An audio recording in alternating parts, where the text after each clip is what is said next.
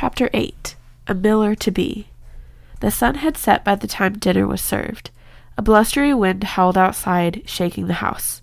Eragon eyed Roran closely and waited for the inevitable. Finally, I was offered a job at Therinsford's mill, which I planned to take.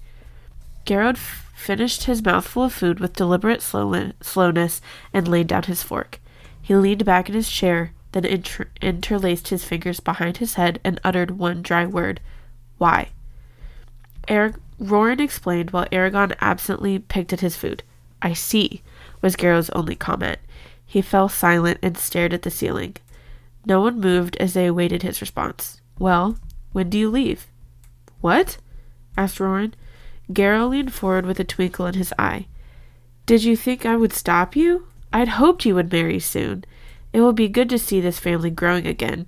Katrina will be lucky to have you. Astonishment raced over Roran's face, then he settled into a relieved grin. So, when do you leave? Garrow asked. Roran regained his voice. When Dempton returns to get the sockets for the mill. And that will be in two weeks. Good. That will give us time to prepare. It'll be different to have the house to ourselves, but if nothing goes amiss, it shouldn't be for too long. He looked over the table and asked, Eragon, did you know of this? He shrugged ruefully. Not until today. It's madness. Garrow ran a hand over his face. It's life's natural course. He pushed himself up from the chair. All will be fine.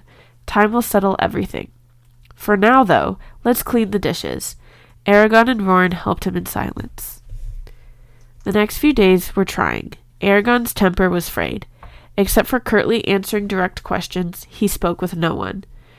There were small reminders everywhere that Roran was leaving.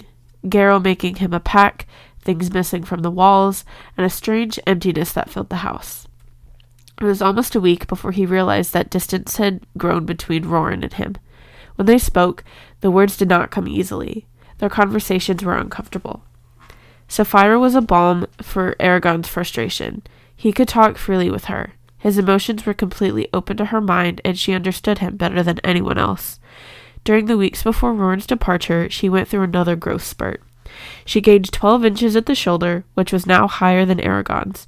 He found that the small hollow where her neck joined her shoulders was a perfect place to sit. He often rested there in the evenings and scratched her neck while he explained the meanings of different words.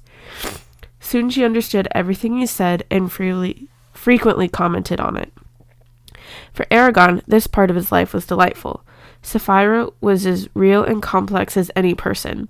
Her personality was eclectic and at times completely alien, yet they understood each other on a profound level.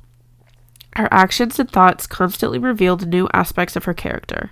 Once she caught an eagle, and instead of eating it, released it, saying, No hunter of the sky should end his days as prey. Better to die on the wing than pinned to the ground. Eragon's plan to let his family see Saphira was dispelled by Roran's announcement, and Saphira's own cautionary words.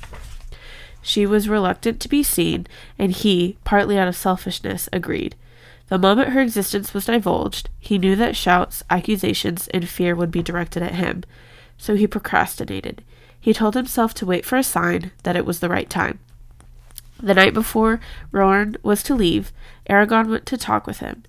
He stalked down the hallway to Roran's open door. An oil lamp rested on a nightstand, painting the walls with a warm, flickering light. The bedpost cast elongated shadows on empty shelves that rose to the ceiling. Roran, his eyes shaded and the back of his neck tense, was rolling blankets around his clothes and belongings. He paused and picked up something from the pillow and bounced it in his hand. It was a polished rock Eragon had given him years ago. Roran started to tuck it into the bundle, then stopped and set it on a shelf. A hard lump formed in Eragon's throat, and he left.